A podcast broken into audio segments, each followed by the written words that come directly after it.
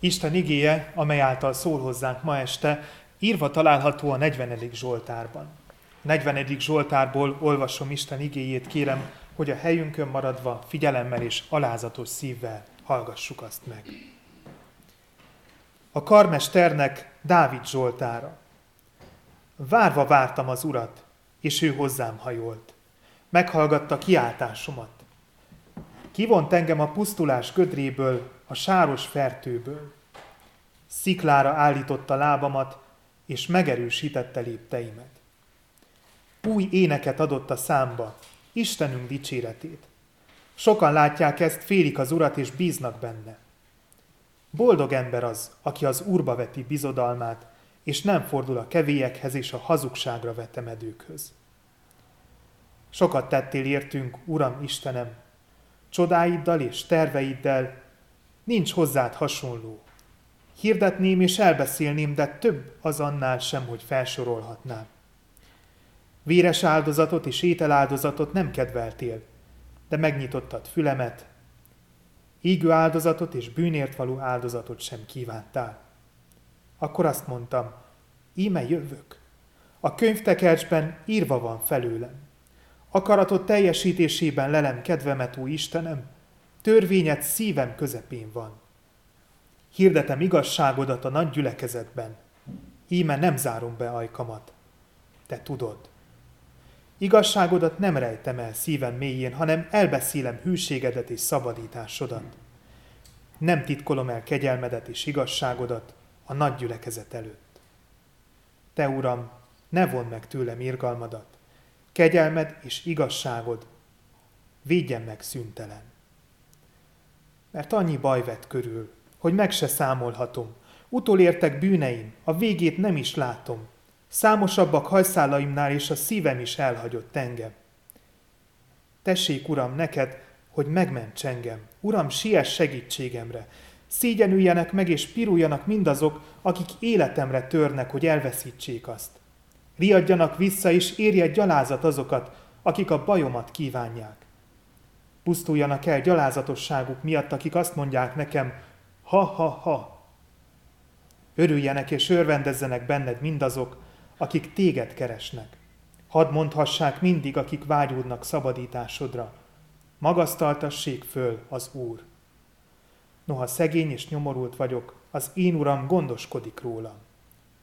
Te vagy segítségem, szabadítom, ó Istenem, ne késsél.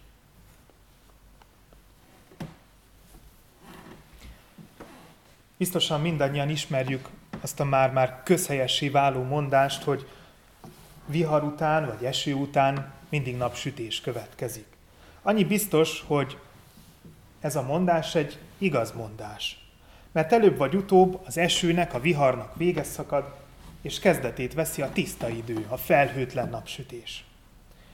Mikor sok ideig tart a sötétség, napokon keresztül felhős az ég, olyankor az ember mindig vágyik arra, hogy vége legyen, és végre, végre világosság legyen és napfény. Ez a szabályszerűség, hogy eső meg vihar után mindig napsütés következik, érvényes azokra az időkre is, amikor átvitt, jelképes értelemben véve beszélünk jó időről, illetve viharokról. Viharos időknek szoktuk nevezni azokat, amelyekben az ember nehezebben boldogul, amikor kiszámíthatatlanabbá válik az élet, és még a testi épségünk is könnyen veszélybe kerülhet. Ezzel szemben jó időknek tartjuk azokat, amikor az ember zavartalanul dolgozhat, zavartalanul fejlődhet, anélkül, hogy bárki is zavarná, figyelve arra, nehogy ő maga is bárkit megszavarjon élete kibontakoztatásában. Azt is szokták mondani, hogy azért nem minden függ a körülményektől. Van, hogy kívül süt a nap, de belül viharok tombolnak. És van úgy is, hogy a körülmények viharosak, kedvezőtlenek, de az ember ennek ellenére bizakodó tud maradni, meg tudja őrizni a belső lelki nyugalmát. A lélektan azt a képességet, amely segít megőrizni a belső nyugalmat, és segít, hogy kicsit derűsebben lássuk a jövőt a nehéz időkben, úgy nevezi, hogy reziliencia, rugalmas ellenállási képesség. Ez segít abban, hogy alkalmazkodjunk, adaptálódjunk, még olyan történésekhez is, amelyek sokkolóan hatnak reánk. Majd pedig meglássuk a kiutat, az új utat, amelyet Isten ad, ahogyan a tegnapi ige hirdetésben is szó volt róla. Vagy a kősziklát, amelyre állítja a lábainkat, hogyha a körülmények miatt úgy érezzük, hogy nagyon ingoványos a talaj alattunk, ahogyan a mai igében a 40. Zsoltárban írja. A Zsoltároknak mint tudjuk, hogy több fajtája létezik. Aki olvassa a Zsoltárok könyvét, azzal szembesül, hogy a hangulatok változó. És nagyon sok esetben a Zsoltár írónak a hangulatát tükrözi.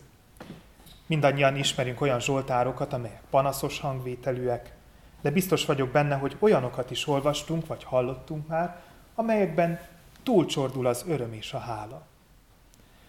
A 40. Zsoltárnak az az érdekessége, hogy ötvöződik benne egy hálaadó Zsoltár és egy panaszos hangvételű Zsoltár. A kettőt együtt találjuk benne.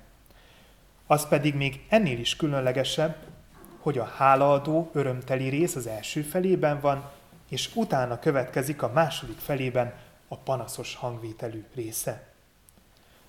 Ha fordítva lenne, mondhatnánk azt is, hogy olyan érzéseket próbál átadni, amilyeneket szabaduláskor érez az ember. Mint ahogy számos Zsoltára ez jellemző, hogy először panasz, és utána pedig megtapasztalva Isten szabadítását megszületik a szívben a hála. De ebben az esetben úgy tűnik, másról van szó.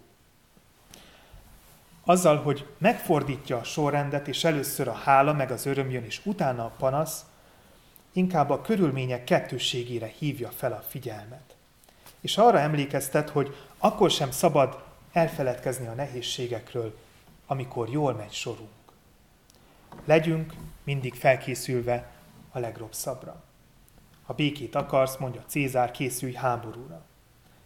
Egyrészt azért, mert akkor nem ér meglepetésként, amikor a világ történése és a körülmények váratlan fordulatot vesznek, másrészt pedig azért, mert így jobban tudjuk értékelni azt, amikor számunkra kedvezően alakulnak a dolgok.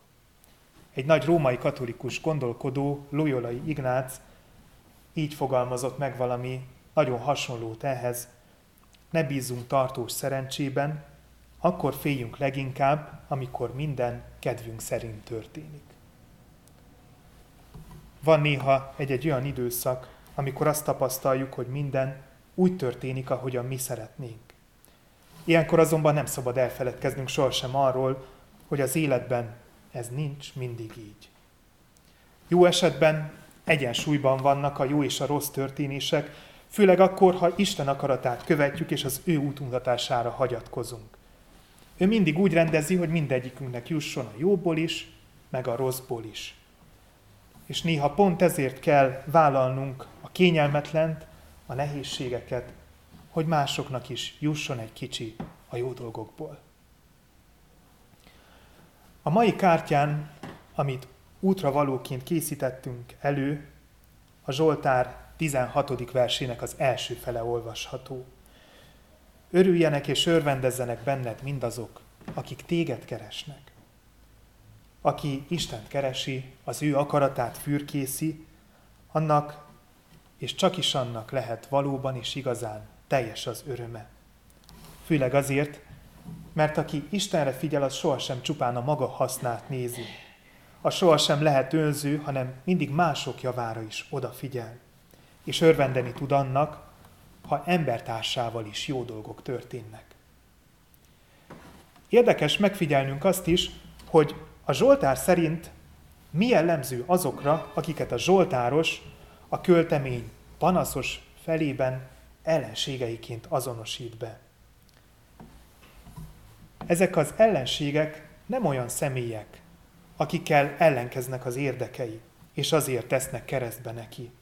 És nem is olyanok, akik rátámadnak, vagy esetleg küzdenek ellene, hanem olyan személyekről van itt szó, akik kárörvendőek. Örülnek annak, hogy vele rossz történik, és azt kívánják, hogy baja essen. A Zsoltáros azoktól határolódik el, akik annak örvendenek, ha embertársuknak rosszul megy sora, nem pedig annak, ha jól megy sora. ha ebbe belegondolunk, szerintem alapjában véve átértékelődik bennünk, hogy ki a barát és ki az ellenség. Ahogy az is, hogy mi magunk kihez viszonyulunk barátként, és kihez viszonyulunk ellenségként. Ha valakinél azt várjuk, hogy mikor követel már valami hibát, mikor látszik meg, hogy mennyire bűnös, mikor feslik fel a nyomorúsága, akkor a Zsoltár szerint bizony ellenségként tekintünk rá. Ahogyan ellenségként tekintenek bennünket is azok, akik árgus szemekkel figyelik, hogyan élünk, miket teszünk és miket mondunk. Azért, hogy később ellenünk fordítsák pillanatnyi vélekedésünket. Manapság, amikor az információ fénysebességgel terjed, nagyon nagy kárt tud okozni akármilyen kis botlás és tévedés. Szerintem sokan megtapasztaltuk már ezt az életünkben. Hangyányi védkek nagyon könnyen elefánt méretű bűnökké nagyulnak fel, hogyha van, aki felnagyítsa őket. És minél népszerűbb, ismertebb az ember, annál könnyebben válik manapság karaktergyilkosság áldozatává. Ez ellen úgy lehet a legjobban küzdeni, ha az ember felvállalja önmagát, felvállalja, hogy szegény és nyomorult, mind fizikai, mind lelki értelemben. És a sikereit, az érdemeit olyan arányban, amilyenben kell, Istennek tulajdonítja, nem pedig száz százalékban önmagának. Ez nem csak azért jó, mert így becsületes, hanem azért is, mert így több lesz a barát, és kevesebb lesz az ellenség.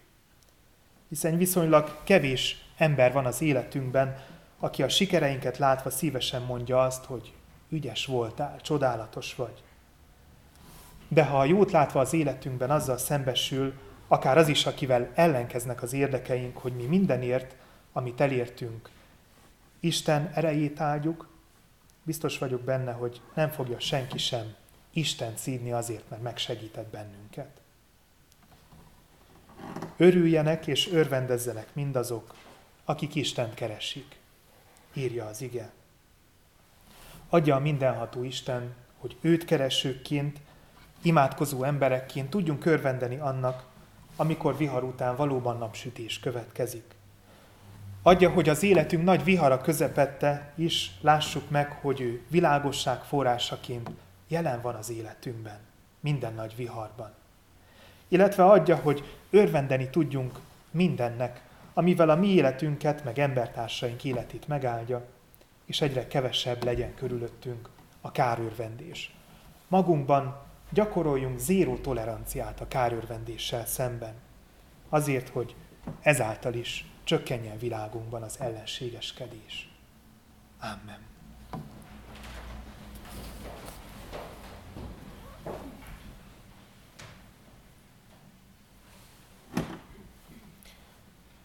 Menje Istenünk, hálát adunk neked azért, hogyha te reád bízzuk az életünket, a gondolatainkat, a terveinket, akkor azt tapasztaljuk, hogy leginkább tőled függ az, hogy mikor következnek be jó dolgok és rossz dolgok az életünkben. Mikor van napsütés és mikor vannak viharok. Istenünk, hálát adunk neked azért, hogy te képes vagy arra, hogy kiegyensúlyozd az életünket. És azáltal, hogy te reált figyelünk, tulajdonképpen a mi segítségünkkel megadod az esélyt arra, hogy másokkal is történjenek jó dolgok. Istenünk, ugyanakkor hálát adunk neked azért, hogy igéd által segítesz felismerni, hogy mikor viszonyulunk ellenségként, és mikor viszonyulunk barátként másokhoz. Istenünk, sokszor van úgy, hogy kárörömöt érzünk magunkban. Ez nagy bűne az embernek.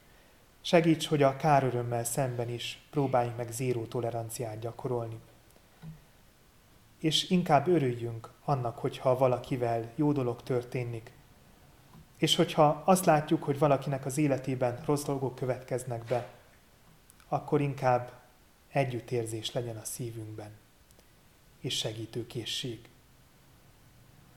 Szent Fiad nevében kérünk, add, hogy igédre figyelve sose feledkezzünk el arról, hogy az élet nem mindig ugyanolyan, vannak jobb időszakok, és vannak rosszabb időszakok. ad, hogy tere tekintve bizakodóan tekintsünk előre. Tere tekintve, tere figyelve, mindig lássuk meg a helyes utat, és legyen egyfajta lelki ellenálló képességünk, amely még a legnehezebb helyzetekben is kisegít, megerősít szent lelked által. Amen. Bizalommal tárjuk fel szívünket Isten előtt.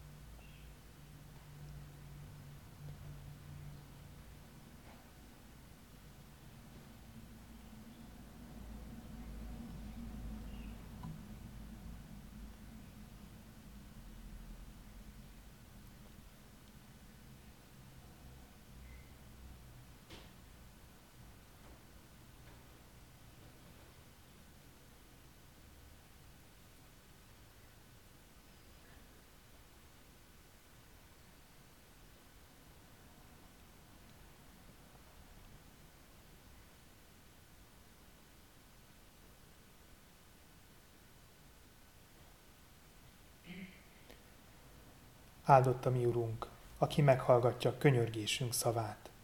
Amen. Mi atyánk, aki a mennyekben vagy, szenteltessék meg a te neved. Jöjjön el a te országod, legyen meg a te akaratod, amint a mennyben, úgy a földön is. Mindennapi kenyerünket add meg nékünk ma, és bocsáss meg védkeinket, miképpen mi is megbocsátunk az ellenünk védkezőknek. És ne vigy minket kísértésbe, de szabadíts meg a gonosztól. Mert tiéd az ország, a hatalom és a dicsőség mindörökké. Amen.